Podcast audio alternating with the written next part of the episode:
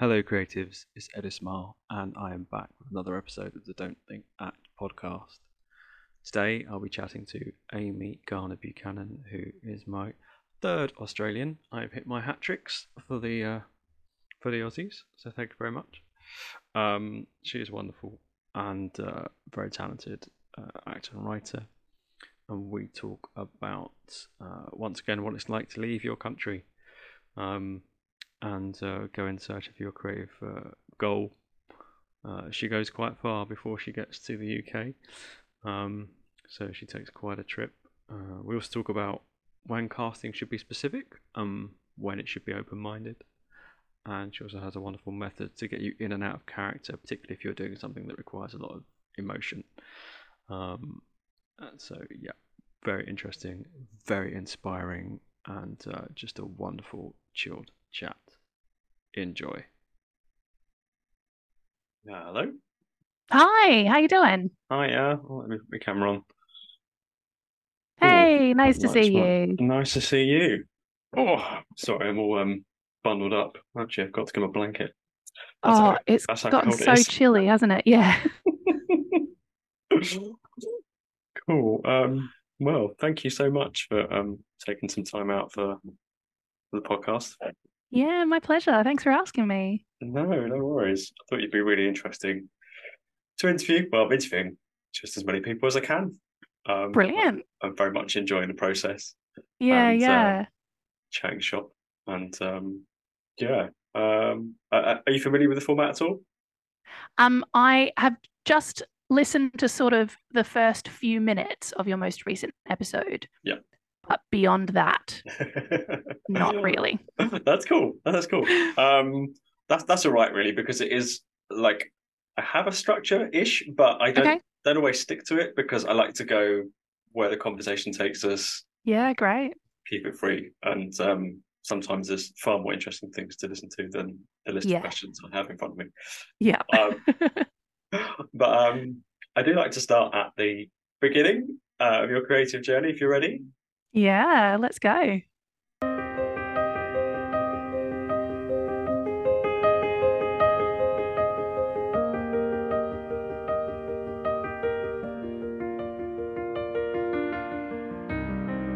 You are listening to the Don't Think Act podcast with Ed Ismail.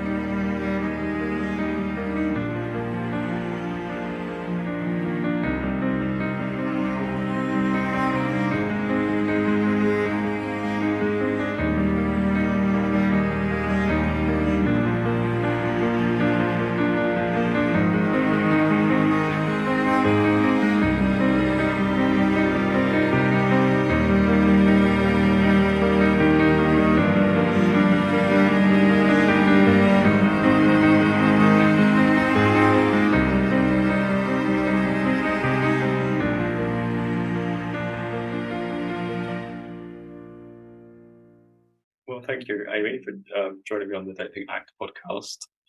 And uh, as I mentioned, yeah, I do like to start at the beginning. So, where were you born? I was born in Melbourne, Australia. Oh, nice. Yeah. And where do you live now? I live in East London, about as far away on the planet as you can possibly get. Pretty much. And um, did you grow up in Melbourne? So I grew up in Ballarat, which is a couple of hours away from Melbourne. Um, we moved there um, when my parents broke up when I was a kid. My God, I'm so sorry. Oh, had- and that's all the time we have. Thank you for joining us. On this. Notifications going off on my phone. Cool, phone is off. Let me start that again. no Um, so yeah, I grew up in uh, Ballarat, which is a couple of hours away from Melbourne. Um, we moved there uh, when I was a kid, um, and it's it kind of Ballarat is like simultaneously a regional city, Mhm. so like kind of you know Leeds, Sheffield vibes. but- okay.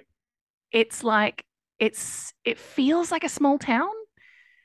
You can't talk too loudly in restaurants because the person that you're talking about will have a relative sitting over there. So yeah. cool.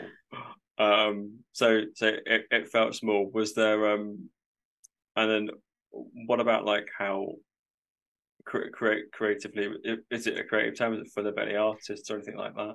It is yeah it's a really creative place. It's got well when i was living there it had an incredibly vibrant um, like community theatre scene.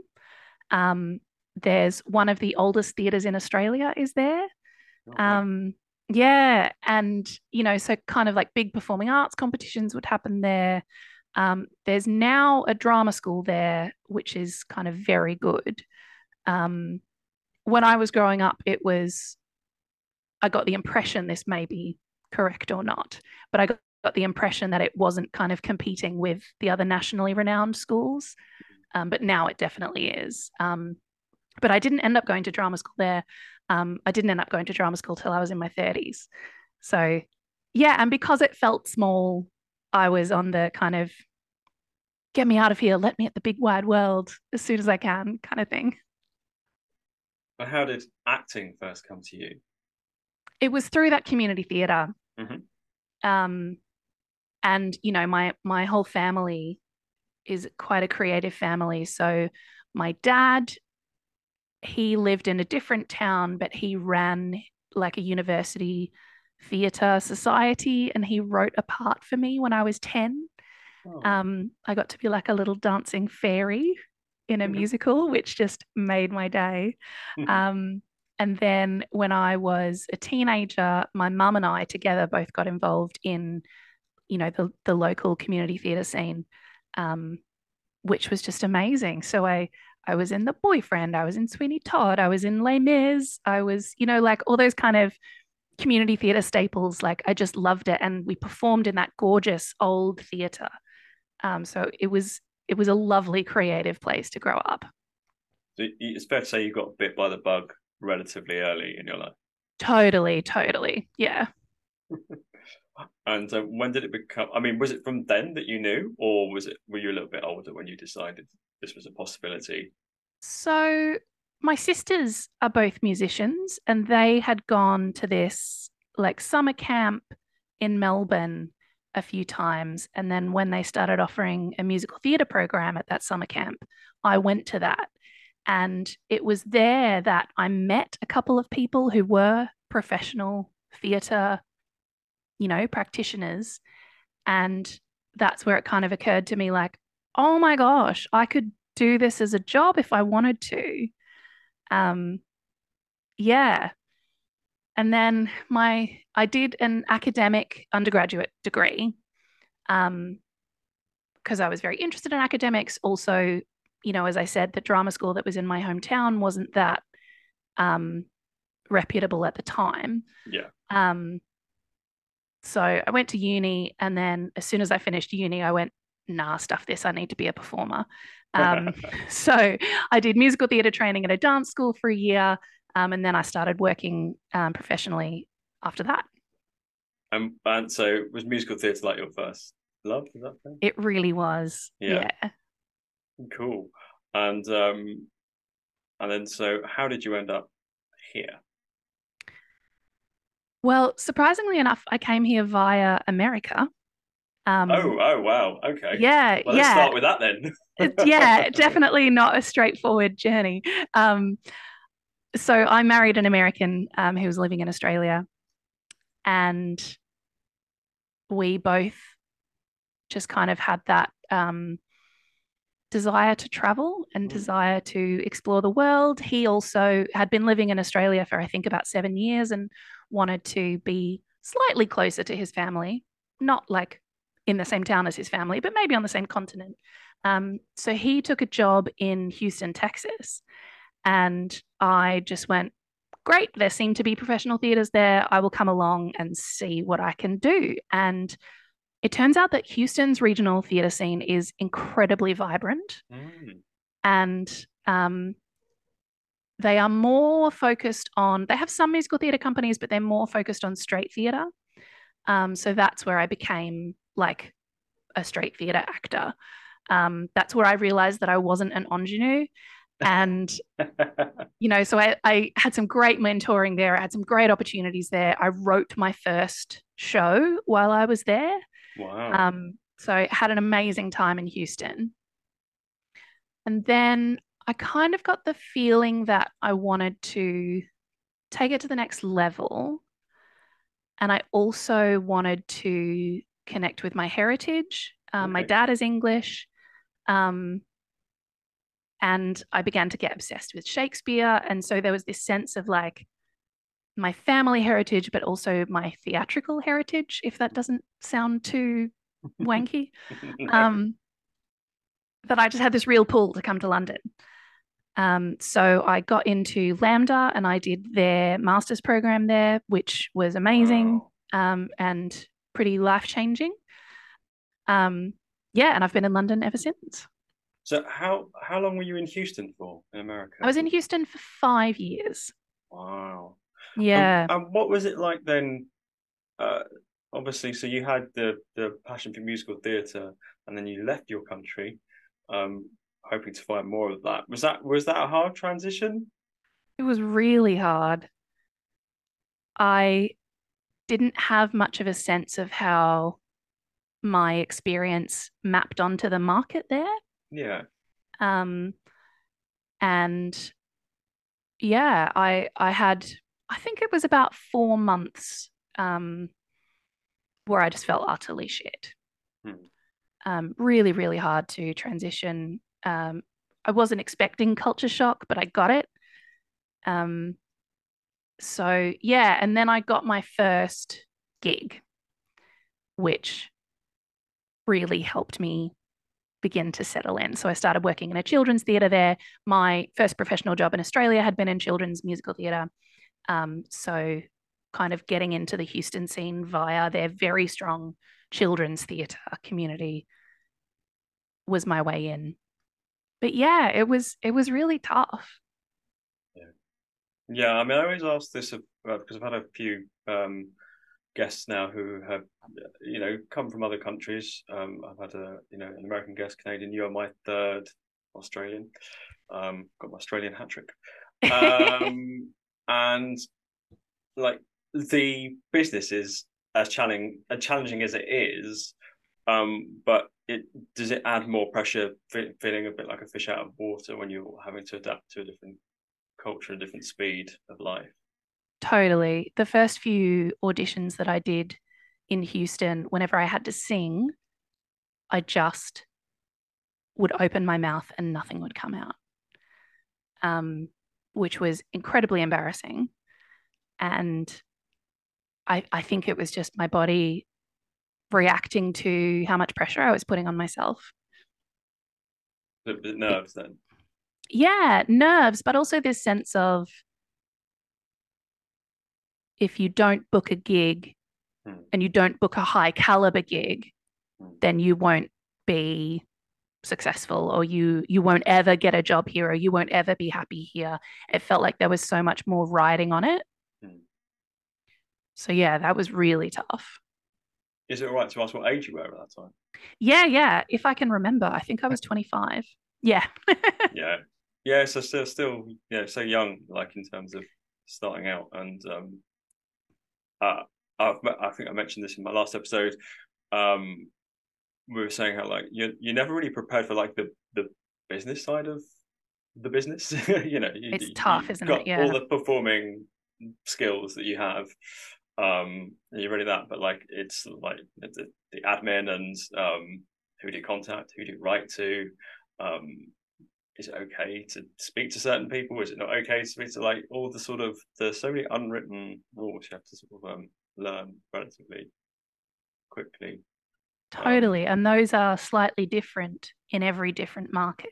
That's what I was. Yeah, I was going to ask. So what? So yeah. like, so you did like musical theatre in Australia, then you go to Houston and you do like, was it just straight theatre you ended up doing there? So I started in children's theatre um, Right. Yeah. in Houston and then um, got into like, you know, straight theatre for Mm. adults. Um, yeah, it. I had kind of learned in Melbourne um, how to contact agents, how to look for open calls. Mm. The Houston theatre scene is small enough that they don't use agents. So there's about a dozen theatres that are operating under the um, Actors Equity Small Professional Theatre contract. Um, you contact them directly. Sometimes they do open calls. If not, you have to get in their files and just wait for something good to come up. Hmm. Um, yeah, they uh, film film actors. There are a couple of like screen acting agencies, uh, screen and voice acting agencies. So I signed with one um, and got a good voiceover gig, a couple of great TV auditions, but didn't book anything. Um, yeah, and then I came to London and learned it all over again. Did you have I'm any? quite tired. You you've come very far, and you've taken a long, long, long way around to get here. Absolutely. um, but it's a huge, it's a huge deal, you know, leaving a country to pursue, you know, a, a creative goal like that. It's, uh, yeah, I've, um, you know, I've only left for holidays, and I've lived in other parts of my own country, which does take adapting. But like leaving your country completely, knowing your family aren't just a, a car ride away or a train ride, you know, it's, uh, yeah, it has that it makes it even more isolating in the business, which is already can put you in very isolating position. Definitely. Yeah. Have any screen acting experience prior to some of the stuff you did in Houston, or was that? was that Um. I think I'd taken a couple of classes. Um, I was an extra in an Australian miniseries, kind of as just a, you know what they say about extras gigs, about like it's a way to go and see how a set operates, Wonderful um, which was, yeah, fantastic, fantastic. So I walked behind Essie Davis down a corridor, um, and it was great. uh, yeah, but I haven't done much screen. My first kind of screen gig was um, a short film that I did when I was living in Texas um, called Zombie Jesus, nice. which was very fun. Can that be seen anywhere? um, it probably can. It's quite old now. Um, but if you Google Zombie Jesus tall tale pictures, There's only one, there can only be one of those, right? there can only be one of those. Although, when you think about it, like Zombie Jesus is actually a joke that a lot of people make. Like, you know, Easter is Happy Zombie Jesus Day. um, yeah, but the joke of the film is that um, Jesus and his followers, when they're speaking just amongst themselves, they are articulate and interesting and normal human people. But when they're speaking to outsiders, they're zombies. right. Um, so I played one of those outsiders and uh, got to be terrified by some zombies. and that was my first film. Amazing. And um, so, like now, do you feel like you're more comfortable performing uh, either on stage or on screen, or doing voiceover, or do you do you love it? Do you love it all? Do you still want to do it all? Yeah, I'm happy to do it all. I theatre is still where I'm strongest. Um, and my training at LAMDA was very theatre focused. Mm. Um, and it's just it's just what I love the best, that immediacy. Um, and also the fact that so I'm a very verbal person. Um, and I'm, you know, those tests that you can do about kind of the different types of intelligence. Um, visually, I'm pretty stupid, but verbally, I'm quite smart. Mm. So that lends itself to theatre more because theatre tends to rely on dialogue and film tends to rely more on visuals. Mhm. Um, so yeah, theatre theatre feels like my first language. No, that's fair. Um, yeah, I'm. I think I'm the opposite. Yeah. I'm. I uh, when I start to think of an idea or write something, I always think of it more as a, uh, in terms of film and what it's going to look like. Mm, and mhm. um, uh, I write plays, but I, I think I'm better at writing the screen. I think I've got Mm. more of a. Uh, yeah, it's easy for me to put things down visually than it is to have. Like I, I, I, I sometimes I find plays difficult with the amount of exposition, and I think you, it's not to say it's all ex- exposition and and because there's so many interesting ways of creating theatre now. Mm. Um, and I also I did a devised theatre course, so Mm, I did a lot of rolling around on the floor for three years. yeah. Yeah. Um, so it's not to say it's the only way to create it, but sort of like your your mainstream theatre although I guess now we've in the last few years, particularly um, in London and around the UK, we've seen a huge growth in sort of immersive theatre, uh, Mm, mhm. where, where companies are now taking over random buildings and um, putting on performances where you know the kind of promenades esque where you're just going to different floors and into different rooms and and like there's a story happening for like five hours or six hours. Yeah, so my one of my best friends in Houston runs an immersive theatre company in Houston. Um, they're called Strange Bird Immersive, and their flagship project is an, an a cross between an escape room and an immersive theatre. Oh, Show. nice. So you're you're interacting with an actor who is playing a medium, and your goal is to contact the ghost of Houdini. Hmm, Um, that's scary. and a story plays out over the course of i think that that one goes for about an hour and a half um but yeah it's really astonishing and she also writes a blog um immersology.com i'm just shilling all of her work because i think it's amazing um where she kind of looked at like the structures and theories behind immersive theatre looking at it from like a very theoretical um, point of view um which is just fascinating Oh, that's cool. Yeah, it's it's great. It's something I'd love to be a part of because I haven't really done anything like that for a long time. Mm. Um, when I was younger, I did a lot of like invisible theatre with um, the youth theatre group we used to go to on a Mm. Tuesday night, and sometimes we would just leave the community centre and then go and do improvisations outside in the street. Uh, unfortunately, one night we did um, at the time we were working on a devised performance of Romeo and Juliet. Um, so we decided to sort of set it East End in the sixties. Mm. Um, so that kind of the, a, a gangster vibe about it, around time of the Krays and um, those kind of people. And uh, so we decided to sort of, like we devised one night. We're like, right, we're going to go out on the street and we're we were all like we're in two separate groups. and We were going to come from um, opposite sides and meet and have a bit of a clash. Um, and unfortunately, someone saw that and thought it was two rival gangs, so they called the Did police. they call the police? They yeah. did indeed. Um, uh, our director was having to tell them it was, you know, it's, it's just there, guys. It's just improv. Um, but Yeah, gosh. yeah, I mean, it's yeah, that's great, but it's also very dangerous, and you have to let a lot of people know. Um, at uni once, we had to let the police know we were filming a kidnapping scene for a project late at night at a car park, Yep. and um, so I popped into the local police station because I was filming it, and um, I tell you what, actually being there and filming it was really scary.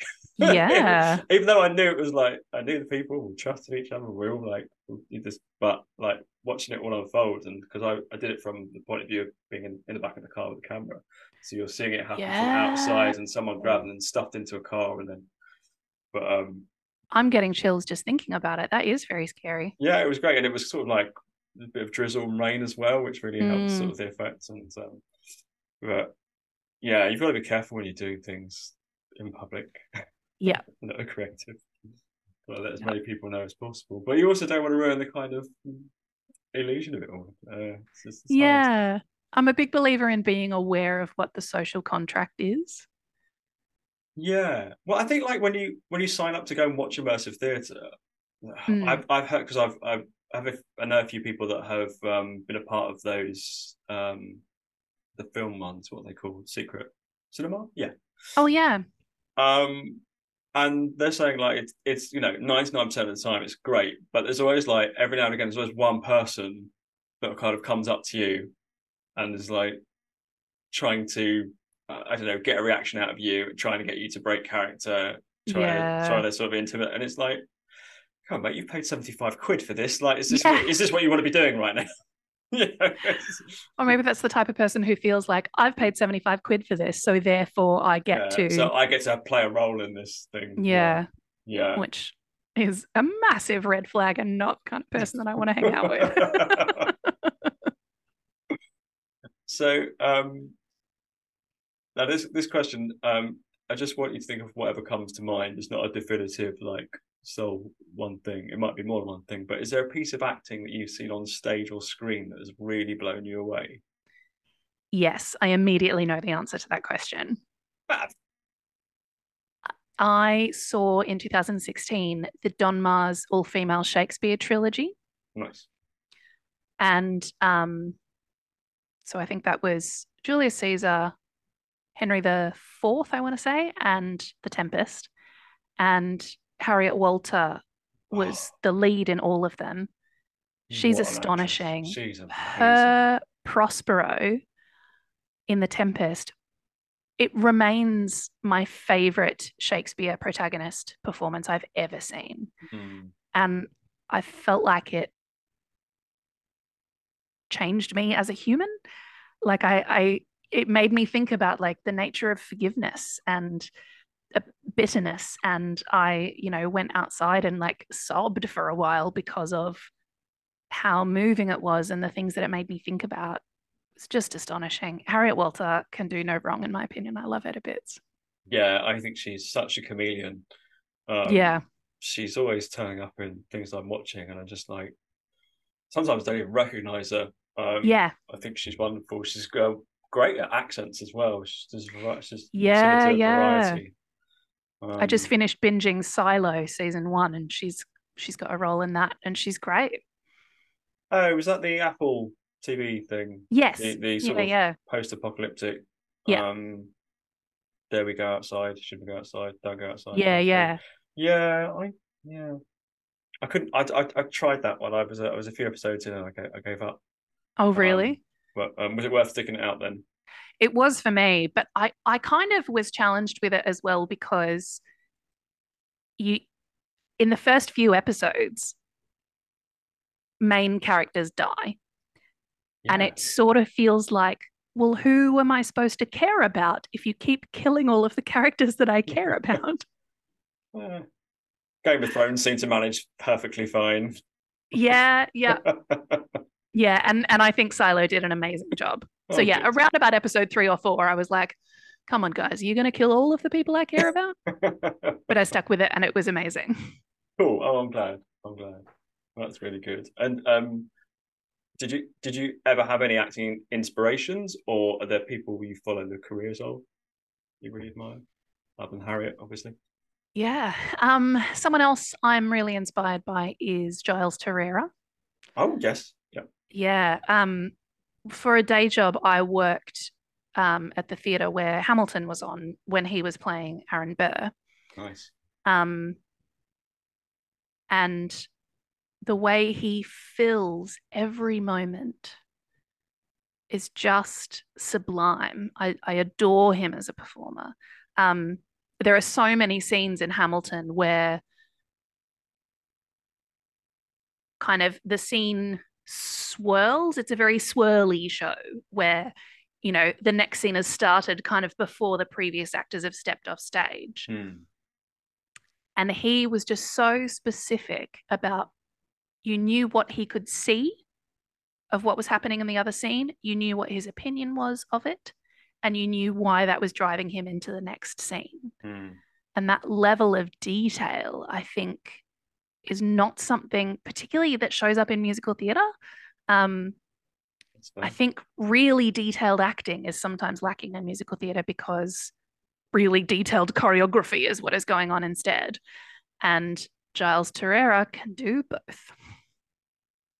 yeah, I, I, I have feelings about musical theatre. I do struggle to watch it. Um, Mm. a, a lot of musical theatre I've seen, I feel, and I'm sure a lot of people listening are going to shoot down. And I've got nothing against musical theatre. Like it's mo- mostly, it's just not for me.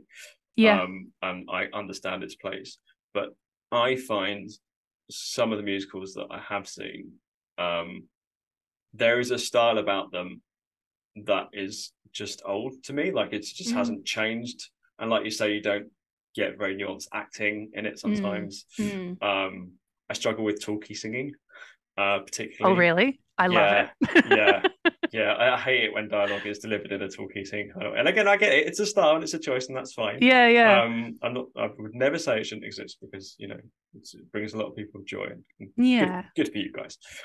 We've all Um, got our own tastes and things. but so but there is a lot of musical theatre I've seen that I do enjoy, and I like like uh like the ones that Tim Minchin has done, like Mm. Matilda, I loved, Mhm, um, and uh Groundhog Day mhm. um was brilliant. It's one of the best shows I've ever seen.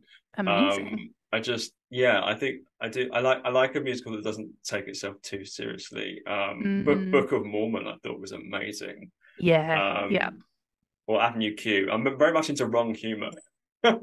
yeah, yeah.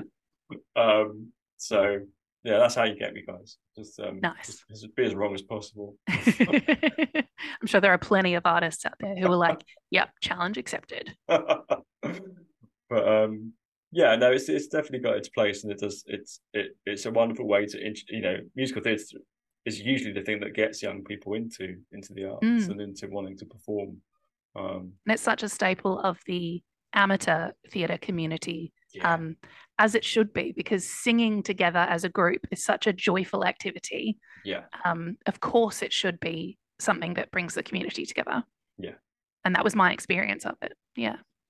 yeah, and uh, I think like people are taking like people are a bit more ambitious now than like they used to be, particularly when I was younger. Like we've got a local where I live, we've got a local operatic society, and they they do two musicals a year at our local theatre, um, and they're like proper for a local community so They're proper like they go hard to go home. They've done like Shrek, they've done um, Kinky Boots.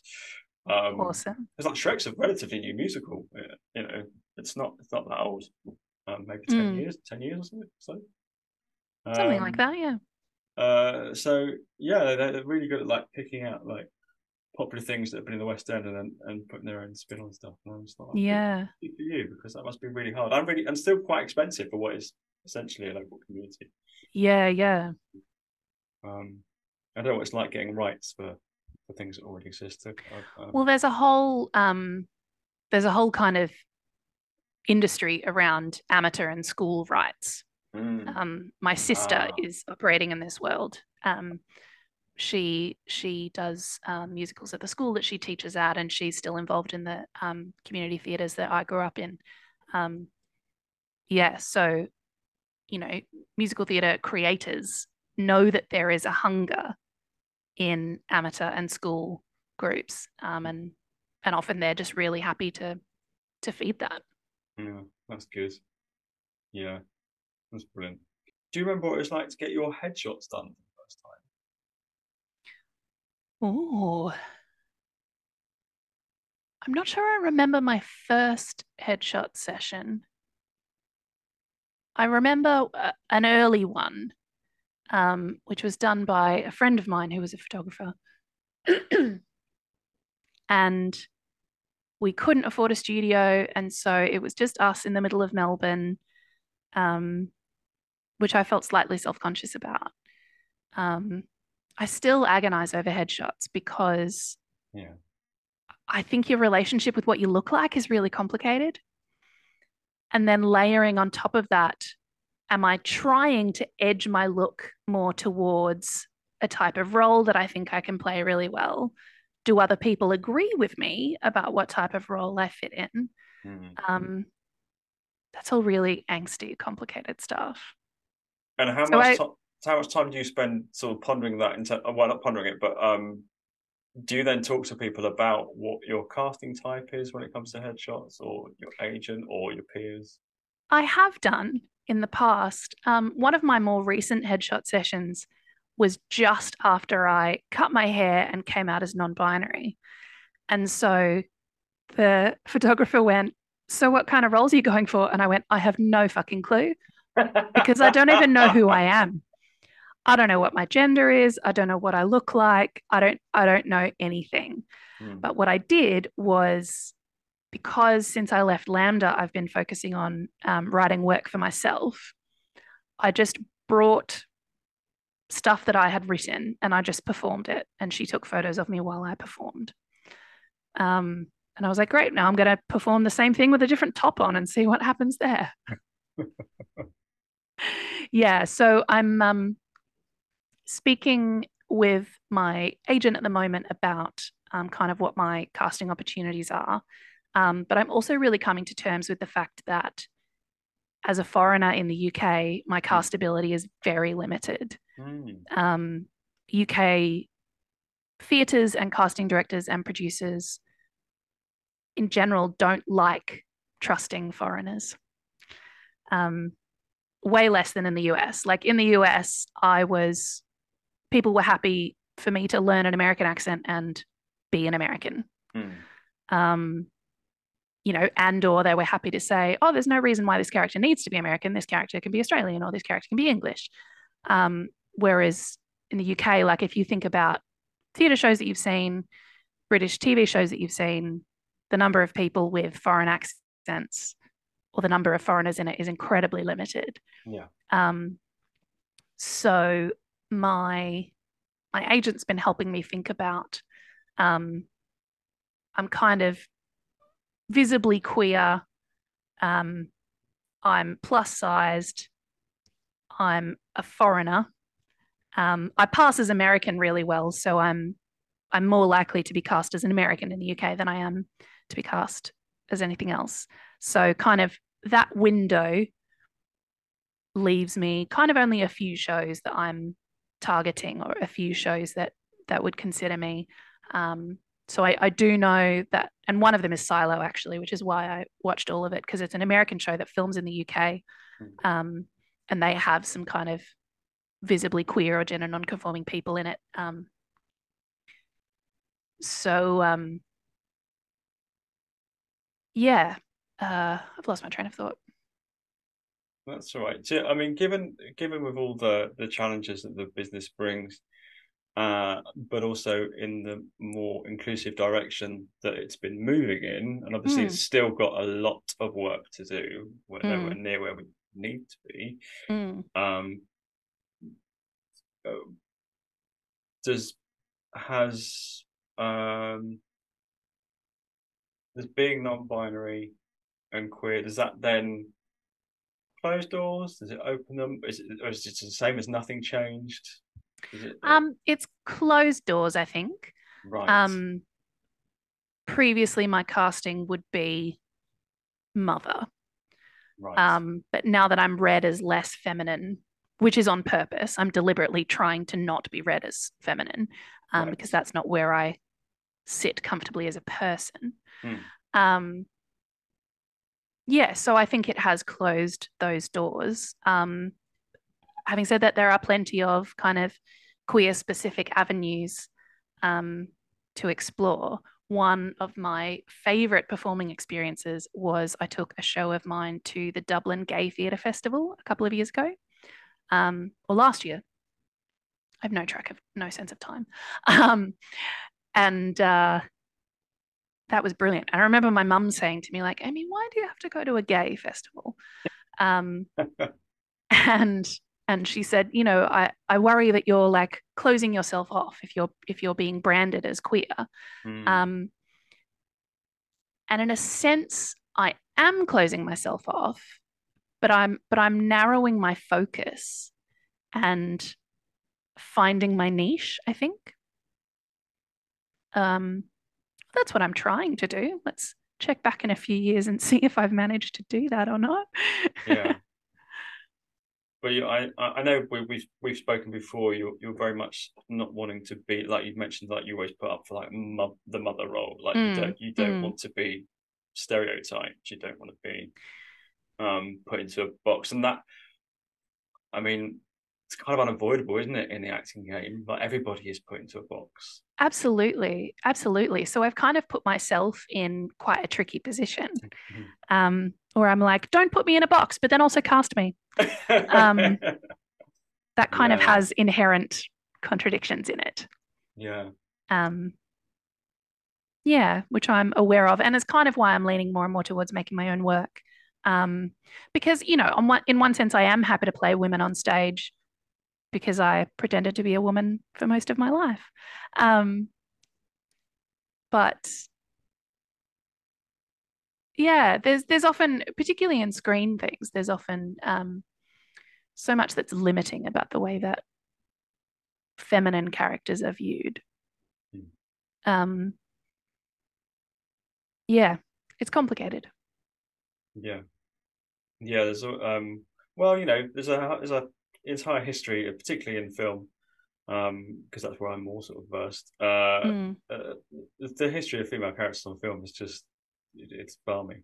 yeah, Um, you know, not many not many of them have brains. Um, yeah, and um, and they kind of sometimes they get pushed in the opposite direction to the extreme. So like they're strong, they're a strong female character, so that means like they're hard and they're stern, they don't they don't care, they don't have feelings, and they don't, but they're gonna get the job done. They're gonna do whatever it takes. Um, yeah. I think those of- characters are interesting, but I also think the phrase like strong female character is really fucking patronizing. yeah, because it's like you can't. It's like you're either one or the other, isn't it? It's stupid. It's like Well, you don't say strong male character. no, and every everyone's layered, aren't they? Everyone's layered. Everyone has strength. Everyone has softness. Yeah. Yeah.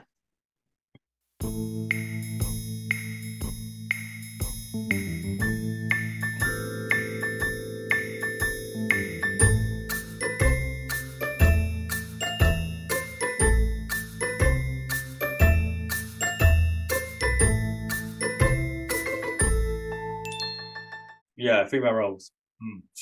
Um, Mm. Tricky. Yeah. So, I, I I do wonder, like, I, I with the years to come, as everyone sort of, I think I feel like everyone is questioning things about their own identity and individuality, and trying to celebrate the things that um are be maybe labelled as different. Mhm. Um, you know, I myself recently have reverted back to using my um legal surname. For a Mm. long time, I, I didn't do. Um, Yep. this I'm on like my third version of, a, of having a stage name, if you like, or a- Yep. a, name I'm represented by, or how I'm representing myself. Um, because when I started out, I was met with very um, prejudiced kind of castings and uh, Mm.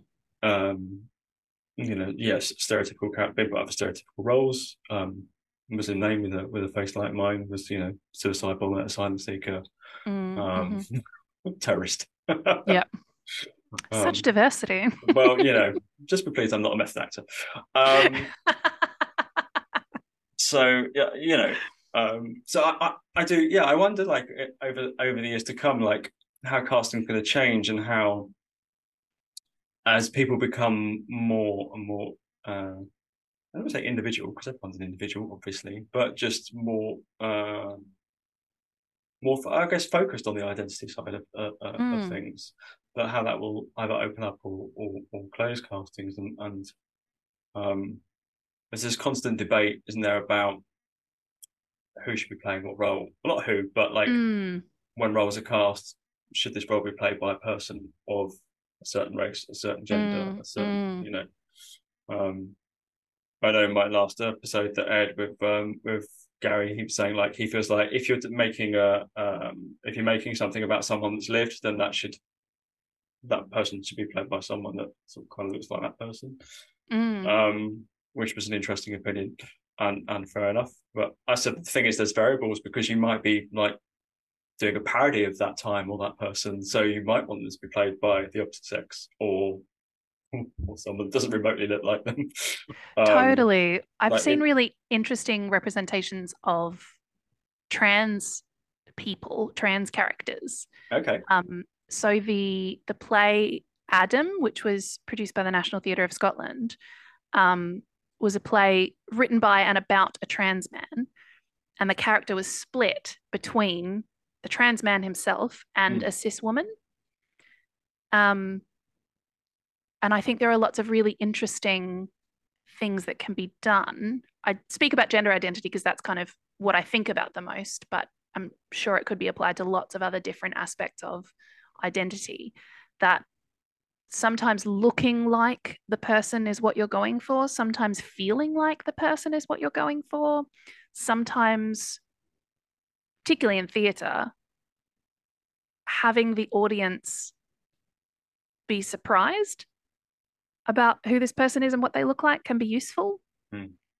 Um, going back to Hamilton, for example, um, it's it was really groundbreaking, and I I think it's been popular for long enough now that we forget that it was groundbreaking hmm to have a black George Washington on Broadway. Mhm. Um, and and from what I understand, that did great things for some young Black Americans, um, going, "Oh, this can be my history too, and I can claim it too." Um, yeah, so I think there's there's definitely room for some fuckery, in my opinion. Um, but also, you've got to think about being respectful to the community that a character is represented by, but also being respectful to the acting community. Like, it's so hard for disabled actors to get roles. Yep. Why would you slap them in the face by giving a disabled role to an able bodied actor? Mhm. Um, yeah, I, I don't think there are any hard and fast rules. I think there's a, a a lot of things to think about, but also a lot of room to play with casting. Yeah, and I think that's where, yeah, I I know um, previous guest said that they they they've found in the past that uh, casting seems to be the most uncreative part of the job of the whole industry. Like they that, that's how they felt about it. I don't think Um, that's true. I think um, some uh, casting directors are incredibly creative. Yeah, yeah. I think I mean they've sort of they've come away from the acting side of things, so um, they're maybe not as switched on as to what's happening today. But I guess maybe just by what they see, Mm. um, and um, particularly, yeah, I do, I do feel like disabled actors are are, are, probably like the most marginalised Mm, um, in this industry, mm, um, and it is it, it is it is difficult because they they will get again being put in a box, isn't it? And like Yeah. you're only capable of doing so so, but it's like I don't know, like if it's again if it's not specific to a history or a time where it's not bec- or, or not specific to the story, like characters should be played. I mean, writers have uh, need to have a say here as well. Like people should be Mm. writing so that characters can be played by pretty much anyone mm. um, shouldn't really be important, depending on the story. There are again there are variables and exceptions, but I think Yeah, most of the time, you know, I took a really interesting course. Um, course, it was one class. Um, let me not like oversell it. I took a really interesting class um, at the LGBT Community Centre, um, which was called Writing About Race. And it was specifically a class for white people to think about writing about race. oh, brilliant. Um, and one of the things the instructor said that really stuck with me was there's no such thing as a character whose race doesn't matter because there's no such thing as a person whose race doesn't matter. Hmm. Um, because currently, in the world we live in, this may change in hundreds of years. Um, currently, race matters. Um, and she was saying, so there's a difference between writing a character that could be played by an actor of any race. However, once that role is cast, the audience will the audience will perceive that character and their race, and that will affect the way the character is read. Hmm. It's really interesting stuff, and I sometimes am very interested in it, and sometimes very nervous about getting it wrong. Yeah, I mean, sometimes I think it is. I'm now going to contradict what I previously Great, just said. go for it. because we're human and we contradict ourselves. But yes, I do think like casting should be open to people. Um, but going back to my point about it is dependent on the story. And, Yeah. and some stories are very important. One of my favorite plays is Blue Orange. I don't know if you know that one. I don't know that. No. So Blue Orange is about um it's a it's a three hander. Mhm. Um and in the versions I've seen, so he's been in three men. Um one is a, a black man who's in a mental health facility, and the other two men are white men, and the and the players, the two white men, debating whether uh, the black man is ready to go back into society Okay. um, uh, and whether he's ready for that. And it's such a powerful play because it deals with um, so many different themes, but like like men's mental health, but particularly like um, uh, mental health that's suffered by people who are, who are non-white in this country um, Mm. and how they're treated at a time uh, because the the uh, young black character is convinced that um, Idi Amin is his dad. Uh, Okay. um, so that brings a whole other load of baggage with it as well. Um, but it's it's a brilliant play. Uh, Joe Penhall is the writer, um, so Mm. um, I recommend reading it, um, but Mm. or trying to ca- catch. It does come around to London so often. I last saw it with uh, Daniel Kaluuya in it Mm. at the Young Vic, um, and David Haig, and um, I think that play is so important that that's something I wouldn't want to switch up. I wouldn't want to see an Yeah. other white cast, or I mean, maybe an all female cast, but still keeping Mm. the race dynamics. That would be interesting. Mhm. Um, but again, just so so important for what what the play is talking about that, that Mm. you wouldn't want that sort of misrepresented. Yeah, yeah. Yeah, there are some plays where it doesn't matter who gets cast.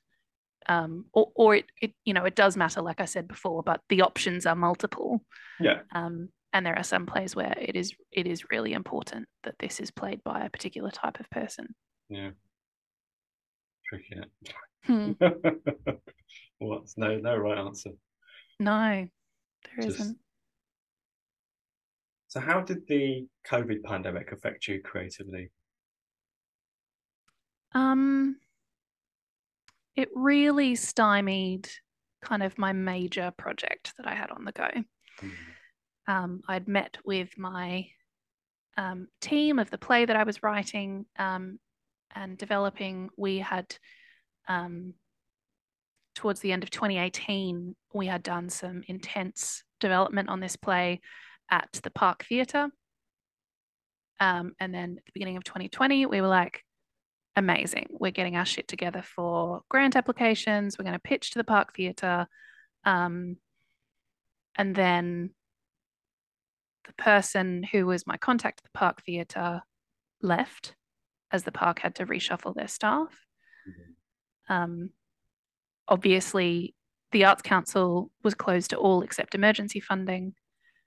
Um, a couple of my main collaborators had to leave the country because of their their personal circumstances. Oh, Um, combination of COVID and Brexit happening at the same time was Hmm. was pretty rough. Um, so yeah, I really I really grieve that. Um, and it really, you know, I remember saying to a friend of mine, um, I've lost any sense of the future. I I have no I have no idea what's going to happen. I don't know if there will be theatre. And she said, Well, theatre's been going for thousands of years. It's pretty resilient. And I was like, Yes, you're right. Rephrase that. I don't know if I still have a place in theatre. hmm. Um, you know, because I'd only come to the UK in 2016. I graduated from LAMDA in 2017. It's not like I'd had a long time to put my roots down. yeah, Um, yeah, and it also made me think about it really just made me accept in a new way that acting jobs just may not come. Hmm. Um, yeah, and it made me realize, okay, I'm I'm not going to put my life on hold anymore for an acting job that may or may not materialize. Um, yeah, it was a really hard time. It was also, you know, my day jobs were in theaters. I was working in front of house and stage doors, and so also financially it was tough. There were lots of months where I found money for rent like the day after it was due. Hmm. Um, so it also it really took away my sense of the future. It really took away my sense of safety. Um, and coming out of that was where I accepted my like current full time day job um, because I was like, yeah, okay, I need financial security, and I I'm not gonna, as I say, I'm not gonna put my life on hold for an acting job that may or may not come. Yeah. Um, yeah, and I and I you know have now figured out a balance where I can keep my day job and I can still make theatre shows and I can still do auditions and stuff. So um I'm making it work. But yeah, yeah. Pandemic was a weird one, wasn't it? Yeah, certainly was. I, I felt like there was a bit of um I feel like creative community kind of did their best to come together um, virtually, sort of over Zooms, doing play Yeah. readings and things like that. Yeah, I wrote uh, an audio drama, which I never would have done. Um, so yeah, we recorded it in lockdown with everyone remotely. Um, one collaborator who lived in Australia, one in America. Um, yeah, never never would have done that if we hadn't kind of been forced to go, oh, okay, what are our digital options? Hmm. Yeah, and then obviously some theatres started doing you know in-camera work, but- Mm, which was cool because then you got to reach a, a much wider audience. And I think that the only shame of it is because uh, obviously you know theatre is for the live experience. Um, mm, most of them have sort of gone away from doing in-camera work, and I, I know it is a bit of a it's a bit of a pain to set up because obviously there are different factoring contracts in regards to when actors perform, like you know when you Mm. do when you're doing stage work. Um, it's you, you know contracts are for a allotted amount of time for, for however long the run is, and then not Mm. for it being sort of unless unless National Theatre Live are knocking on your door. Um, yeah. it's uh yeah it's it can be complicated. Mm. Um, but it was good to see. Like I got to watch theatre at home. I mean, it, it, obviously it wasn't the same, but I also watched things I wouldn't normally watch, which is nice. Totally. I remember really enjoying, um, I think it was the Royal Court did Letters to My White Best Friend, Mhm. um, which was specifically written for actors to read over Zoom. Um, and I loved it. Brilliant. Yeah, I remember like yeah, there was like online scratch nights as well, like, and it was all. Yes, I performed in one. It was great. yeah, yeah, I had something written, but it was cool because it's all done in a way like I said, I don't know how they did it. They organised it so well. So I kind of like, had a host that they would then like kind of cut to and be like, "Oh, now you're going to watch this by this person."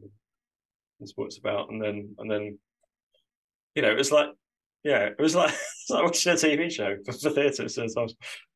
Um, so, what part of acting do you love?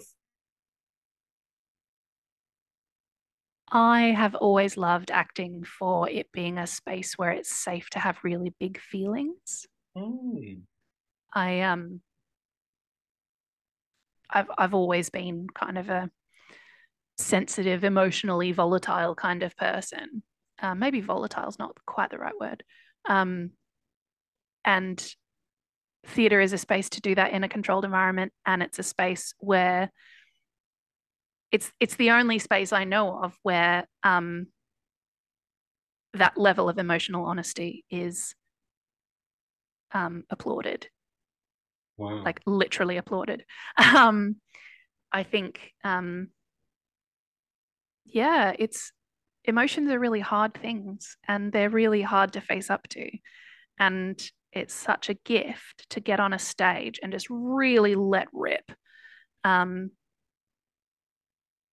because there's also there's the safety of knowing that we're under this social contract. You know that I'm not actually yelling at you or like trying to assault you.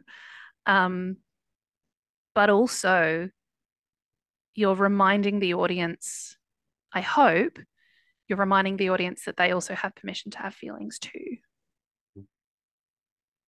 Yeah, that's a really lovely way of putting it. I've never, I've never thought of it like that. I guess the. Uh... Well, it's not that I thought. I suppose it's sort of taken for granted, isn't it? Actually, as from an acting point of view, that you are Yeah. in, a, in, a, in a very safe space to emote what you need to emote, and no one's going to question it or judge it. Well, people, some people will judge it. Some people will not Yeah. think you're either good or you know think you're either good or bad at emoting. yeah. But um, there's a therapeutic aspect to it, I guess, to, to, to, the- to expression of acting, I suppose. I've always found it very therapeutic. Definitely, yeah. And I think natural talent is connected to your ability to tap into your emotions. I Yeah. think. Um, you know, and also there are people who are total assholes because they don't know how to regulate their emotions when they're not on camera or on stage. Like, Hmm. um, yeah, I'm certainly not certainly not a fan of the the white male genius who's allowed to be a dick because he's a method actor. no, that's come up a couple of times on the show where it's yeah, like do yeah, I was I would say like do what you need to do to get to where you need to get to, but don't let that affect someone else's process. Don't let that get in the way of because this is a collaboration. Um, yeah, totally.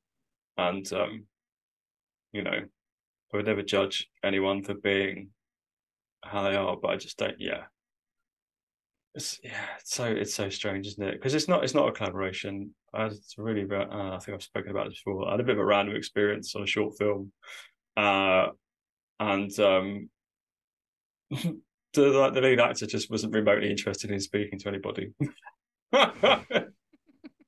Didn't want to speak to anybody. Um, and I was like, that's not, that's not, you know, you're only going to get so far Yeah. with this version of acting that you think is, you need to be so insular that you don't speak to anyone. Yeah. Um, and there's there's kind of like a there's a difference between being introverted or shy, uh, because I don't I don't I don't think all actors should be extroverts and loud and no. and uh, or traditionally American with "Hey, I'm here, and I'm let's go, let's get the show on the road." Like um, we we can we can we can be the complete opposite of that and and put Mm. in the most amazing work. I don't. I, there's a place for everybody, Mm. uh, but I think ignoring people, uh, or when you're giving instructing, uh, sorry, when you're giving instructional direction and just kind of nodding, um, I don't know. There's something about it not being quite present. Yeah, and I think most of us get into this kind of field because we want to connect with other people. And so it can feel like a real slap in the face if someone is not interested in connecting with you. Yeah, it's just it's just really hard. And I guess you you I'm very like I'm so self-conscious in terms of like, oh well that this person must immediately hate me. Mm, mm, yeah, same. Yeah, We've just met, but he must hate me. Yeah, totally. They think I'm a stupid idiot. you know, and how's this you know, how's this gonna work and how we can you know it's because as I say, it should be all about collaboration. Um, Yeah, totally. I guess I've kind of answered the next question, which is what part of acting do you not love? but I mean, I think learning lines is the most boring part, oh, great, yeah, which is really fun. funny because people who don't understand acting think that that's the hard part. Um, and it's hard, but mostly because it's boring. Yeah. Do you often learn lines on your own? Um, yes, Yeah, because I don't like assuming that other people have time for me. yeah, I find it. I find it hard to learn, especially if you know you're supposed to be interacting with someone else. And you kind of kind of have to learn Yeah. two sets of lines. Um, yeah, yeah. And if you're working in a if you're working in an accent, um, that's a whole extra layer of work. yeah, yeah. Learning lines Very is fine. I don't. I don't. I think you know. I've been asked before, like, what's the what's the best way to do it? I'm like, oh no, that's, that's your way. Your way. is the best way Totally. to do it. Like there is Everyone's brain is different. How could there Yeah. possibly be a way that works for everybody? Yeah. I, when I used to learn monologues, I used to turn them into songs and sing them. Yeah, great. I'm not remotely interested in singing or being a musical theatre performer. Um, Yep. but it would just I don't know, it would just help. I would like turn it into a song. Um, yeah, yeah. Uh, I don't know if that's good or bad. it's just something that came out one day. Yeah. I've done that sometimes, or like saying it in a silly voice. Um, because also you don't you want to fight against like developing a tone of voice while you're learning lines or developing a a set line reading, and so sometimes just saying it in a silly voice helps Yeah. make it more bearable. yeah, yeah, yeah. Different speeds, different rhythms. Um, Yeah, definitely. yep. Just yeah, just mix it up because also, as we said, because it's such a challenging and hard thing to do, like it makes it more interesting for you and a bit more fun if you can, if you, you know, if you can add the play element to it. Totally. And if you can like, you know, challenge yourself to freak out your neighbors, um, that's always fun. yeah, I quite. I mean, I quite often um, when I was living in London, I would I would like learning my lines on the tube. So I'd be packed Yep. tube in the morning, and um, I would have recorded the other Mm, the other characters' lines, and I'd be saying mine out loud. And I just I just look like a crazy person, but um, yeah, I remember my partner came home once while I was rehearsing a monologue and he just looked at me and I'd finished and then he said, I wonder how I will know if you ever go mad. nice. Do you have a funny or cringeworthy audition story? Hmm. Yeah, this was one of the, you know, one of the terrible musical theater auditions that I went to in Houston, um, where I was just so overwhelmed, um, that I had only prepared one song instead of two. Um, and I didn't, I didn't even have my book with me, you know, the like the musical theater portfolio where you've got your dozen songs. Um, for some reason, I didn't have that with me. I sang my one song, not particularly well, and they were like, "Do you have anything else for us?" And I said, "No," and then I left. Oh, So I think that's been one of my worst auditions. yeah. Yeah, I always like I, I have no idea. Like I only my only sort of insight to that is kind of over uh sort of over the top dramatized things in sitcoms when people go for auditions and it's always a bit things like Mm. that and, and, and what that experience must be like. Is it just as that like can you hear other people singing when you're waiting to go in an audition for those kind of things? Is that Often, yeah, right? Is that is that quite intimidating? yeah, totally. Yeah. Um, I don't know if you know the musical The Last Five Years. I am aware of its existence. Um, uh, Okay. I've got Canadian friends that rave about it. Um, Sure. Yeah, there's a so one of the main characters in that is an actor, and there's a, a song about her audition experience. Um, and it's so funny. The song is called Climbing Uphill, and yeah, she's like, I'm watching 200 girls who are younger and thinner than me belting as high as they can. Um, yeah, it is very intimidating. Yeah. And there's what- also I've been in a couple of like theatre group auditions, um, where that's also quite or can be quite intimidating because you find yourself sometimes falling into someone else's interpretation. Um, or kind of just getting lost in the mix. I remember being rejected. This was the last thing I auditioned for before lockdown. Um, it was a group audition and I was rejected. And then I went, Oh, I'm not surprised because the director didn't actually see me. Like at no point during the this like group situation was I aware of the director actually watching me work. right. Um yeah, so yeah, No, and then I- I- sometimes group auditions I've had you you get to explore that delightful connection or sometimes sometimes it's gorgeous. Um, and sometimes it's intimidating and sucks. Yeah, I'd love to know more about the whole group audition. I've been in a couple of group auditions. Um, I actually worked, I did one for Secret Cinema, um, Mm, probably just before lockdown, or no, a bit before then, maybe a year before. It was for a, I think the, I think they did a Blade Runner one. mhm, Um, and I went to an open for that, and there was about twenty of us in the room. mm, Only about two people, two like um, two, I don't know, like who were taking the audition. mm, Um, so it's hard to know. Like, obviously, they're looking for people who can collaborate and take direction, Mm, and mm. um, you know, all the professional things you would expect to uh, having to spend so much time working with people. Hopefully, that you know they're nice and can do the job. But mm. it's just like, yeah, that's really. I think that's even more ambiguous. You leave those situations even more ambiguous than than a, the run of the mill audition where you just go on on your own. Um, Yeah, I mean, it's helpful to kind of get a sense of kind of the quality of the competition. hmm, Um, but it is so I don't use group auditions when I'm casting stuff that I've written, you know, the stuff that I make, I don't use group auditions because I don't I don't think they're useful. I can only focus on one person at a time, so I'm not going to waste someone else's time by asking them to sit there while I'm focusing on someone else. yeah. Yeah. But yeah.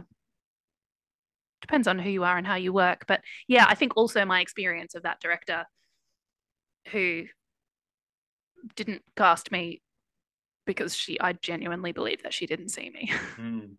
Yeah. Yeah. And how have you dealt with rejection at the, you know, in the industry? Um like I said, I have very big feelings. So I have very big feelings about rejection. Um, the other day, I ceremonially took a script to Primrose Hill and cried and journaled. Um, yeah, it's hard. You've, I, I think the way I deal with rejection is the way I deal with kind of all my big feelings is by just going like pretending it's not happening is not going to work. Um, I need to take this seriously. I need to honor this. I need to, you know, and sometimes it feels silly that you're like, oh my God, I can't believe I'm grieving this thing that I never even had. Hmm. Um, but I'm like, if that's what I need to do, then that's what I need to do. Like, so I cry a lot.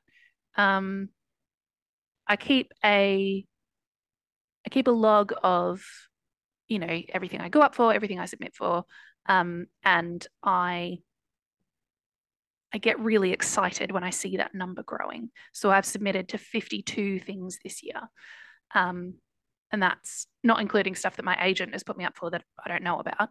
Um, so so where I can finding finding ways to celebrate rejection and going, I put myself out there 52 times this year. I'm so fucking brave. Yeah. Um yeah. But yeah, it's Yeah. a hard one. It can it can get under your skin. And do, and do you think it would be useful to?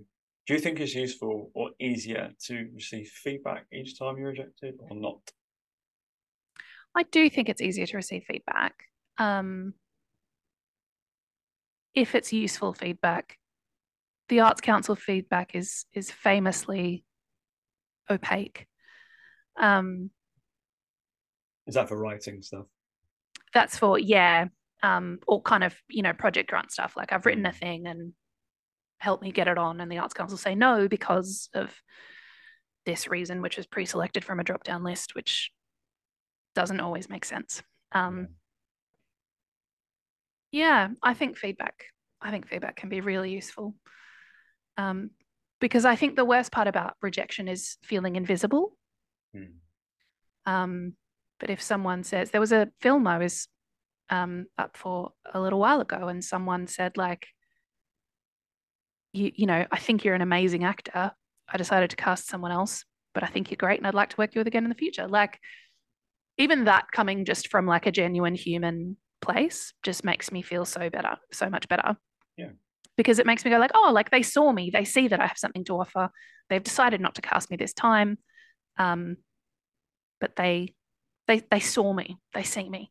Yeah, and you know whatever you're doing, like you're going in the right direction. So Yes. it's kind of Yeah, like, oh, okay, absolutely. cool. So I just continue. Yeah. Yeah, yeah. Don't have to make too many drastic changes. Um, Yeah. And next time you want to cast someone who's thin enough to fit into a costume that you already own, like I won't feel so cut up about it. Like Yeah. Yeah. Yeah. How do you deal with rejection? Um, I, I'm very, yeah, I'm very at ease with it now. Like I'm not, I'm not. I don't want to say I'm not precious. Precious. That's a very dismissive word to say, but Hmm. Someone takes um rejection hard. I think, but I, I, I guess I'm just used to it. I guess. Yep. You just and I, I'm, I'm very good at auditioning for whatever I'm auditioning for, and then once it's finished, it's like right on to the next one. It's a, Yeah. you know, the job is auditioning, and getting a job is a bonus. Um, and if I get nice feedback, that's great. Uh, Or if or if I get constructive feedback, even better. Um, Mm, mhm. because then I know like I think it's really important to keep a list of the people you've auditioned for and what you've Mm. auditioned for, and if you can, if, if you're able to get feedback and find out why it didn't work, and then you're then seen by that person again, then Mm. at least you can revert back to that and go, oh right, okay, they didn't like this because of work. Mm. Um, so I think it's important to just, uh, yeah, you always have to work on your craft. That you always have to, you know, because there's so many of us out there buying for the same things. Mm. Um, unfortunately, the the system in place makes it very competitive, and that's you know I'm wanted to make this podcast so that I could sort of eliminate that element of creativity and, and uh, Mm. not, not creativity. That's not what I meant to say. Um, Competition? that's the one. Yep. Um, and um, um, and just it be a stark reminder that we're we're a community and um, there's Mm. space for all of us to, uh, Mm. To have our voices and to and to express ourselves through this this uh, you know wonderful art form. Um, Yeah. but yeah, I'm I'm I'm very much just yeah. I'm not, that doesn't mean like there's some things that I would have loved to have been in that I've missed out on, Mhm. um, uh, or you know like some things you, you do more auditions and you find that you're down to the final two and then you don't get it and you're like oh you know but then you just for me I just go oh well okay well I got really close you know much closer than Mm. maybe I would have done last year or the year before so Yeah, yeah, and that's I- not nothing. no so I think because if you can find the progress in it it Yeah. helps. Yeah. Um, and it's unfortunately it's it's part of the part of the business. It's it's a huge part of the business. It's it's um a lot of it is rejection. And it- Totally, it- yeah. no, it's not nice. Um, but I don't know how to do anything else, and I don't want to. So Yeah. um, Yeah, it's interesting. I've been in the position, you know, when I make my own stuff, I am casting other people. Um, Yeah. sometimes that's through auditions, sometimes that's me asking someone that I already know. Um, but also at my day job, I'm responsible for hiring people. Mm. Um, and there just isn't time to give feedback so much of the time. Yeah. Um, and and I think you know unsolicited feedback is is not always welcome, so I don't tend to give it unless it's been asked for. Um, but I had a guy audition for me where like you know it came down to him and one other person, um, and his agent had said like, "Is there any feedback I can give him?" Um, and then when I said like, yeah, it was between him and the other person, and we chose the other person because they had more physical theatre experience. This guy was more of a musical theatre performer. We wanted someone who could like devise in the room a bit more. Um, and his agent was like, yeah, great. He'll be really stoked to hear that. And and I like that can just make such a difference. Like, because if this guy had gone away from this audition thinking, oh, what was I thinking? I would never get cast in that, or I'm I can't be taken seriously, or whatever. For his agent to then say to him, like, no, it was very close. It was very nearly you, but someone else came in with some specific skill which was a little bit more suited to it, then that can really make all the difference. I think that's the other thing. Being on the other side, like you say, having to um, cast for projects you create yourself. That's really hard. It's really hard. I, I have, I, I, I was casting for a short film that I wrote, and um, I was torn between two people. I was literally rolling around on my bed, Yeah. shouting at my wife, going, "I don't know who to cast. They're both so good. It's not. fair." It's like, you know, um, yeah, yeah. What I really should have done is not have me in it, and then and then given them my role. Um, Write a role for both of them or something. but um, I did say to the person that I didn't take on, look, I would, you're amazing, and I, I want to write something for you in the future. You know? Mm, mm. Um, so, and you don't, you don't, you know, I think good, good, good people. And I sort of pat myself on the back here, but good people don't forget other good performers. So, Mm, like, Mm. if you make a lasting impression, you know, I got called in for something uh last year by someone who I'd auditioned for seven or eight years ago. I just don't, mm. I don't even remember auditioning for this person. They were like, Yeah. yeah, you know, we didn't choose you at the time, but I remember that you really stood out and I thought you'd be good for something another time. So can you That's audition for great. this? And I was just like, wow. And I thought, I mean, that's again, that's feedback, and that's like, okay, Yeah. No matter what I think of myself, seven or eight years ago, I must be doing something right, even though Yeah, I yeah. didn't get the job. But again, you're moving in the right direction. You're doing Yeah. Yeah. So yeah, it's tough old game. It? And it's Why do we do it's it really ourselves? tough because also the like the proportion of heartbreak to joy. Yeah. If it's if it's too out of whack, you just want to quit. Mm. Um, which you should. If you want to quit, you should. Like, Yeah, yeah. um, no shame in it. yeah, absolutely. Yeah. Although maybe, you know, I haven't quit, so maybe maybe there is a lot of shame in it. maybe maybe I would feel a lot of shame if I quit. I don't know. I, I know that I would never be happy. I'm currently taking a break from acting. Um, Mm, I already really miss it. It's been a few months now, and, I'm, and, I'm, and I can feel like, but it's been it's been good. It's been good for me, and obviously the podcast has taken over. But I feel refreshed, and I feel like I'm going to come at it a little bit differently and that's great. rejuvenated when I when I do. Nice. Um, so yeah, I'm kind of looking forward to that. Yeah, getting yeah. back, getting back in the mix again, and um, Good luck with that. yeah, yeah, yeah. Gonna need it. Gonna need to I mean that sincerely. I know that sounded kind of sarcastic, but, like- genuinely, you know, wish you really well.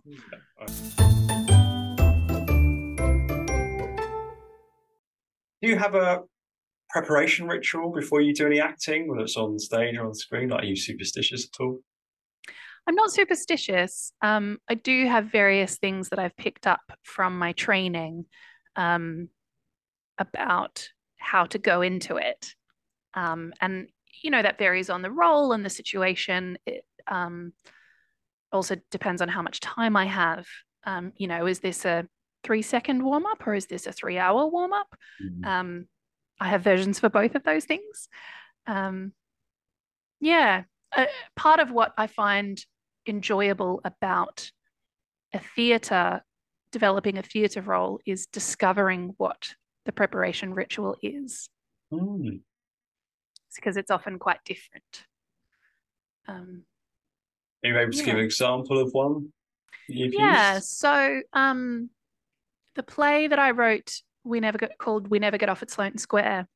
For that show, um, I was playing a character who was suicidal, and kind of really struggling with um, getting in and out of her headspace. Um, Mm. How did I not let her suicidality take over my life?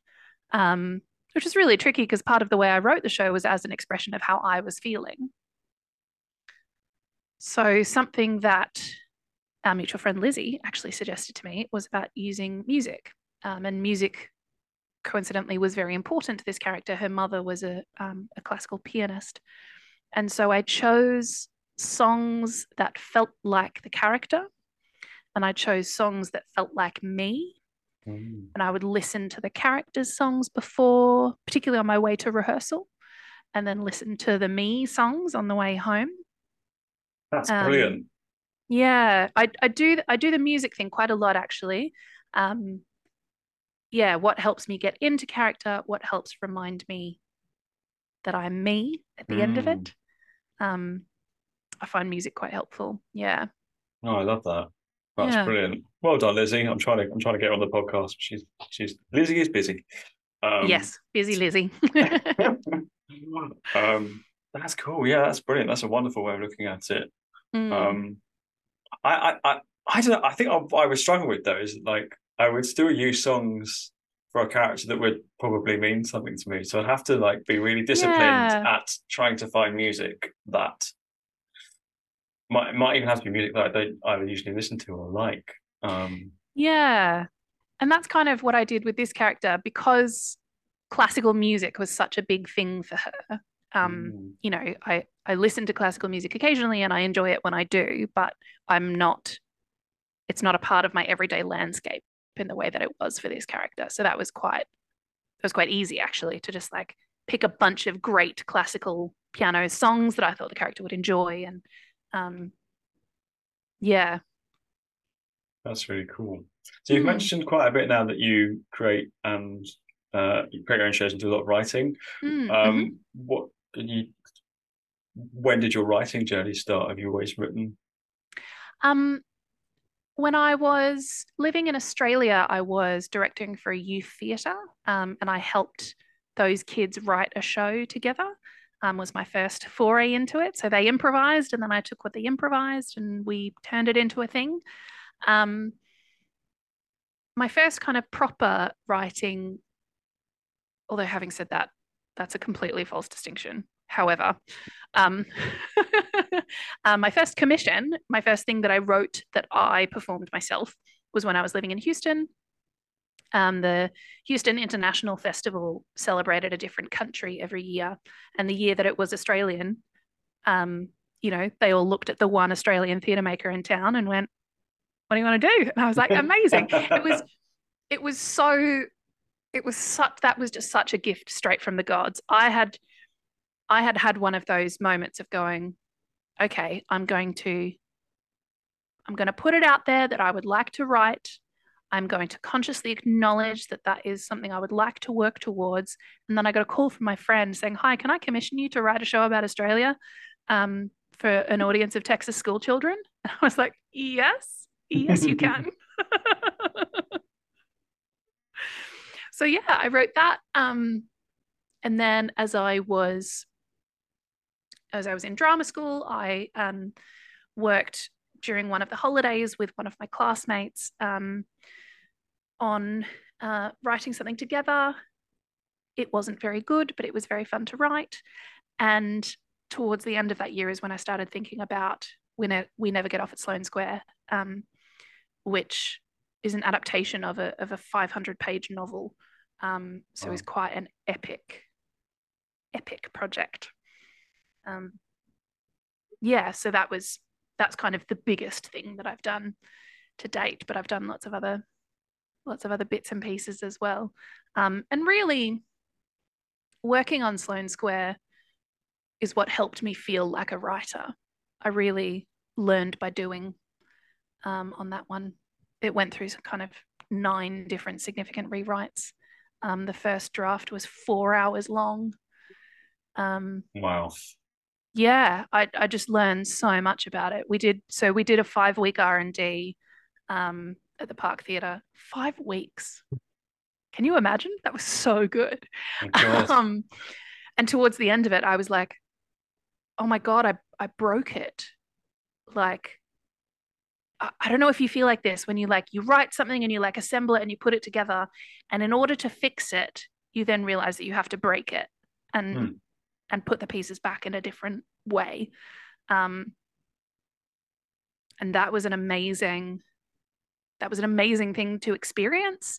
Um, it was also really amazing to part of the gift of that program was that there were six companies that were developing shows at the same time. So I watched other shows in development. I watched other artists get feedback, um, and I and I began to understand that's that all that process also really taught me how to take feedback. Um, that you only really need to pay attention to feedback you get multiple times and or feedback that solves a problem for you or makes you go oh yes. Um, and also um, i think neil gaiman says this. I discovered it.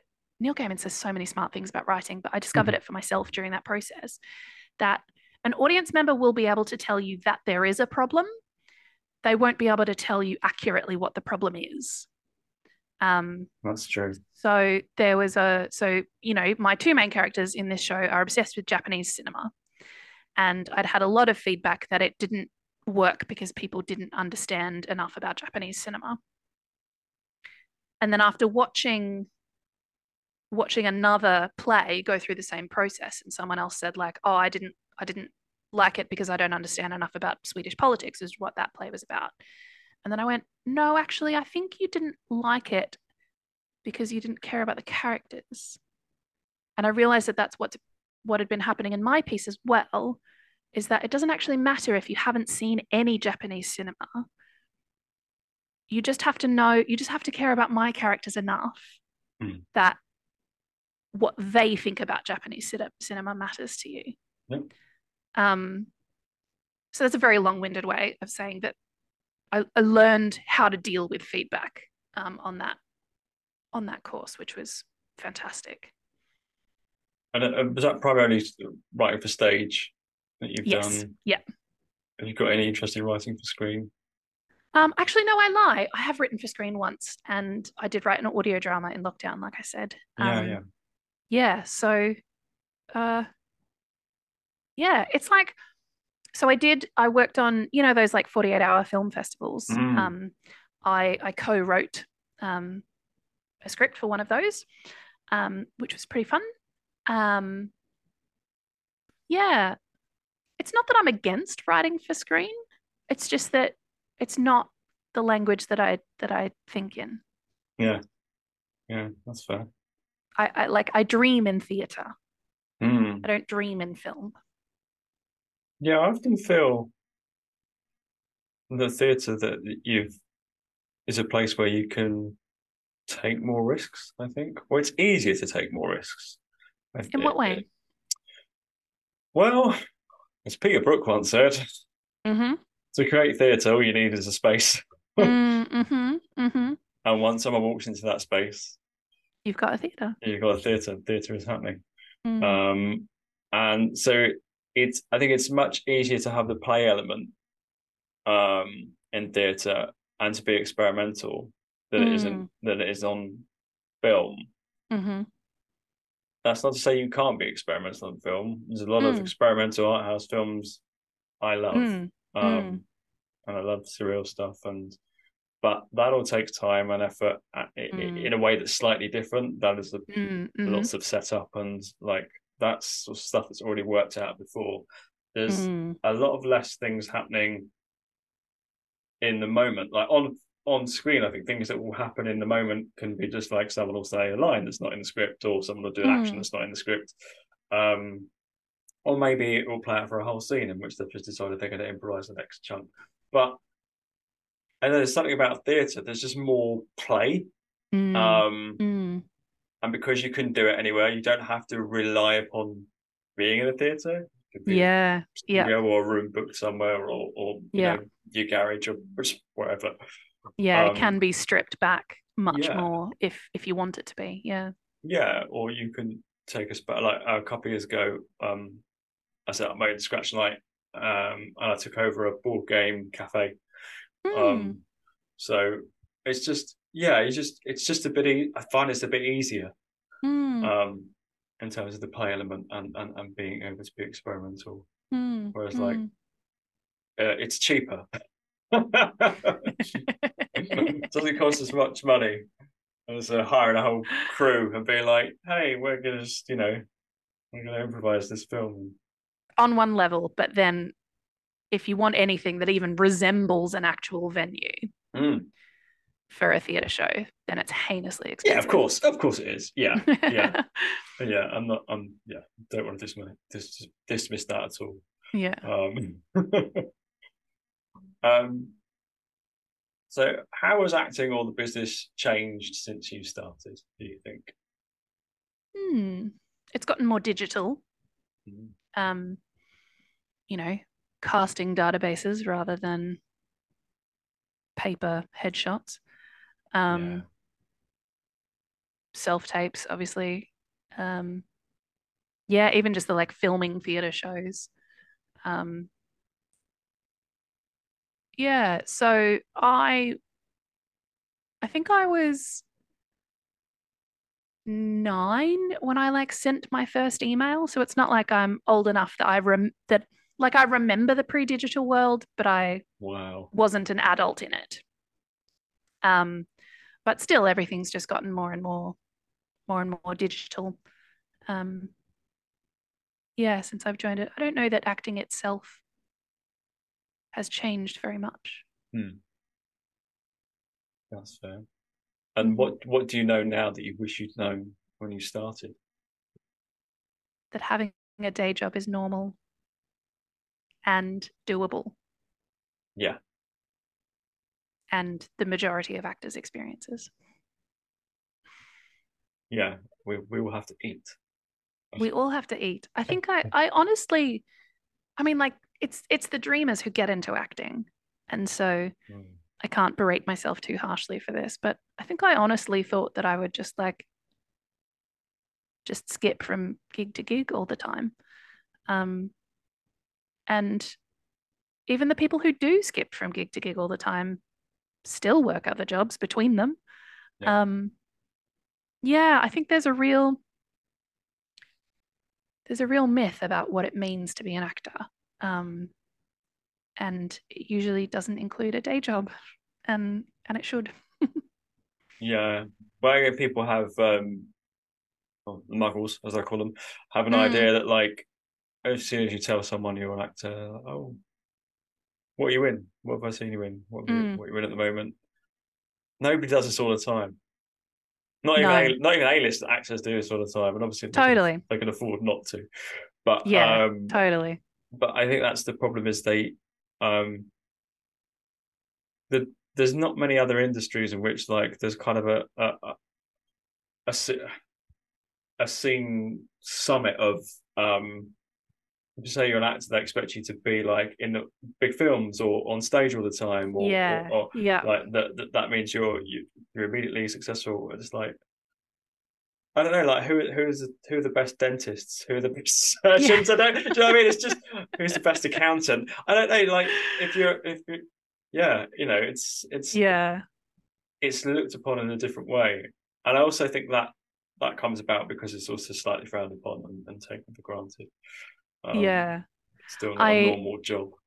I used to answer that question of like, oh, what would I have seen you with seen you in in something like very specific. So I'd go, Were you in Melbourne in 2008?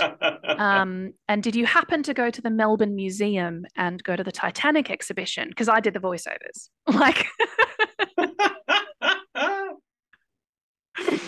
Brilliant. you know, like I was working as a children's party entertainer, and I'd go, Well, at Rosie's fifth birthday party, I played a hell of a mermaid. Um, so, you know, I don't know if you caught me there, but I was pretty great. Yeah, I think it's good. to- Yeah, just be as vague as possible. Just be like, oh well, I only really act in you know Japanese cinema. Are you interested Yeah. in any of that? Um, I fly back from here in Tokyo quite often. Um, yeah, yeah, it's nuts, isn't it?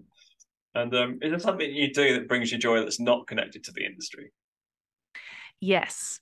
Um, and I had to fight quite hard for it because I found that I kept on taking up hobbies and then somehow they would be co-opted by the industry.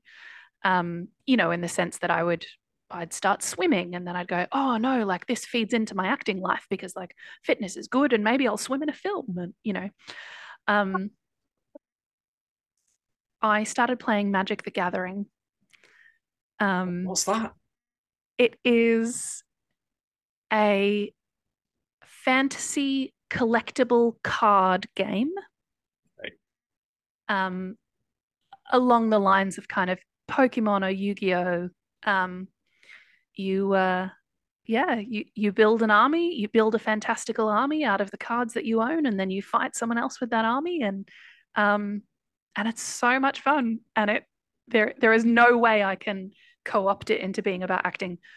One time I did audition for a game store where I talked about how I loved Magic the Gathering, but yeah, it's completely nerdy. It was very big among um 14 year old boys in the 80s and 90s, um, which is how I got into it because my partner was one of those 14 year old boys. Um, and so, so where do where do the fights take place? How does that how does that happen? um, you either just play with people you know, Okay. or uh, lots of game stores have kind of public events um, where you can go. oh, Um, yeah, Friday Night Magic is what it's normally called. I'm normally not brave enough to play with people I don't know. right. Um, I feel very self conscious playing in front of people I don't know. But what's nice is that, as I said, my partner's really into it. So he and I can just play a lot. Nice. We've got other friends who we play with and stuff. So it's utterly nerdy and I love it. That's awesome. And um, do you have something that you'd like to achieve that you haven't yet, or do you have a something like a goal in mind creatively? Oh, so many things. Um, I really want, we never get off at Sloane Square, to have a four week run. Mhm. Um, I really want to take a show to the Edinburgh Fringe. Um, I really want to be on stage in the West End. Yeah. In a musical? No. In a in a play. My my desires have shifted. Great. And Yeah. um, is there a piece of acting advice or direction that you've received that has stuck with you for like is embedded in your head that you call back to?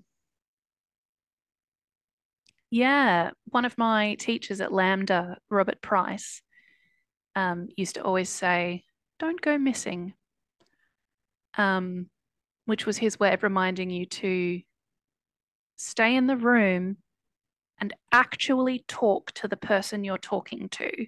Don't put on, don't put on a fake voice, which is different to kind of developing a character voice. Like, don't don't go into kind of I am acting now. So don't go missing. Stay here. I like Um, that. yeah, that's that's one of the things that really got embedded in my head during my time at drama school. Mm, nice way to remember to be present, isn't it? Yeah. Yeah. And so, like, anytime there was a transition between activities, he'd go, Don't go missing. That's really sweet, but it's nice because Mm. it's simple, and it, but it's still really like it's big. Yeah. Means well, it's kind of Yeah. it's kind of the whole thing. I mean, Mm, depending on what style you're doing, some some styles of acting don't need to be that, sure. you know, naturalistic, but or or that. I don't know what I'm saying. Yeah. no, no, I get it. I get it. Um, I think uh, one thing I'm trying to now encourage people to do, um, particularly because we live in uh, in this country in which like it's full of people who are self self deprecating and you know don't take themselves um, don't give themselves a pat on the back enough. Uh, so I would like you to say something you're proud of that you've done creatively. I'm proud that I learned how to be a writer. Yeah. And I did it by doing and by learning just whatever I could from wherever I could. Yeah, I'm really proud of that. I, I started out to become an actor and I and I sort of accidentally became a writer and Mm, it's lovely. It's brilliant. Good, good. I'm glad. Uh, we, we've got something we should do then. We should be bigging ourselves up as well, Yeah. like all the time. Not in an arrogant way, but you know. But just in a way that acknowledges, yeah, we've all done stuff. yeah. you know, so uh, yeah, I'm trying to get that, trying to encourage the the pride element of this.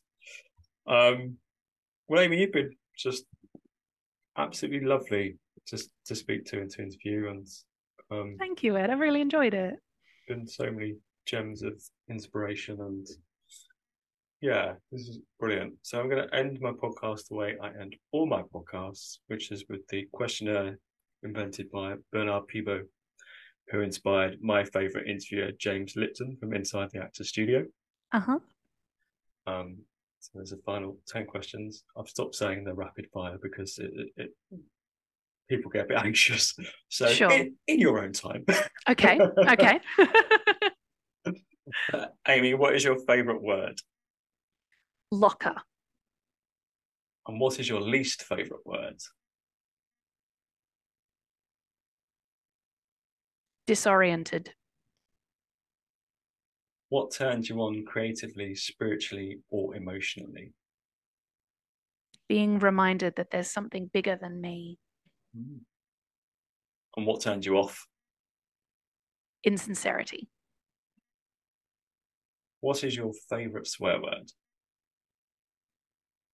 Fuck. No.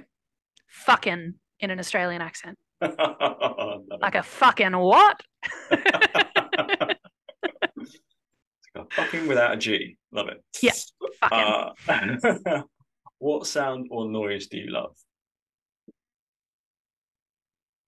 What sound or noise do I love?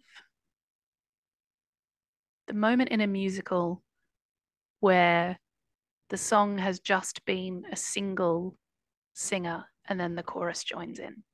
Mm, lovely. That moment is, when it's done well, it is utterly thrilling. And what sound or noise do you hate? Sometimes I really struggle with my partner's singing. He's a good singer. It's not that. It's that he's got a very limited repertoire, and I've Right. heard them all before. Well, I hope he's not listening to this. If he is, I love you. what profession other than your own would you like to attempt? Sign language interpreting. Hmm. And what profession would you not like to do? Chef. Too hot in the kitchen, right? Too hot, too stressful. I don't like making my own food. And finally, if heaven exists, what would you like to hear God say when you arrive at the pearly gates?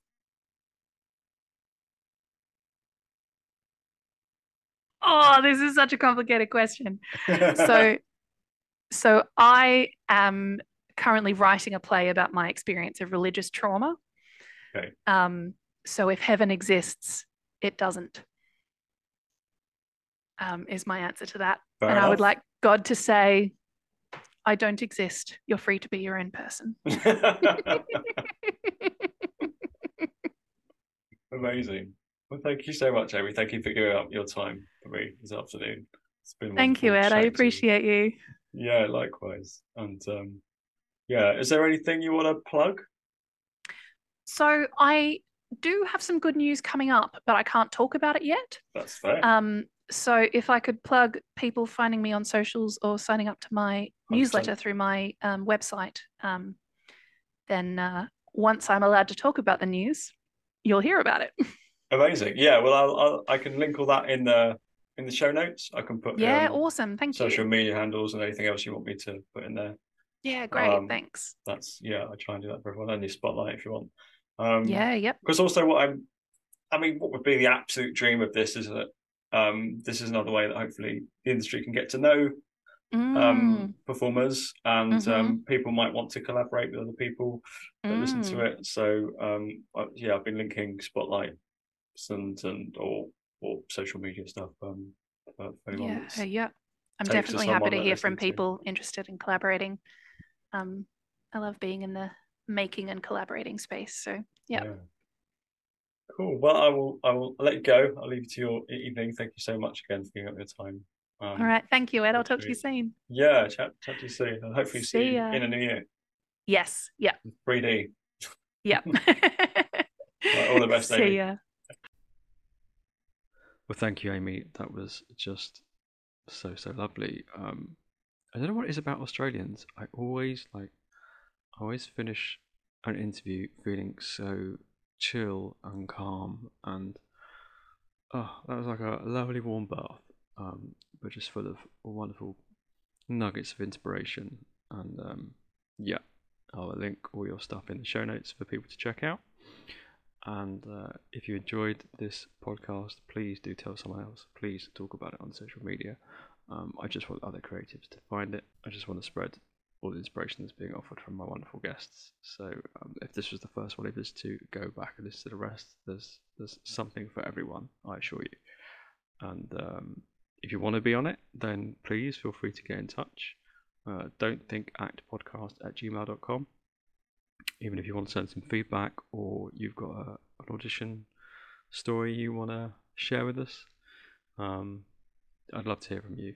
I'd love to hear what you think. And uh, I just want to shout out to um, some new new people listening in other parts of the world. Uh, we're now having people listen in Kenya, in India, um, and uh, Peru. So that's very exciting to have reached those areas. I'm really enjoying this, and um, and thank you so much for for listening. It really means a lot. Stay creative.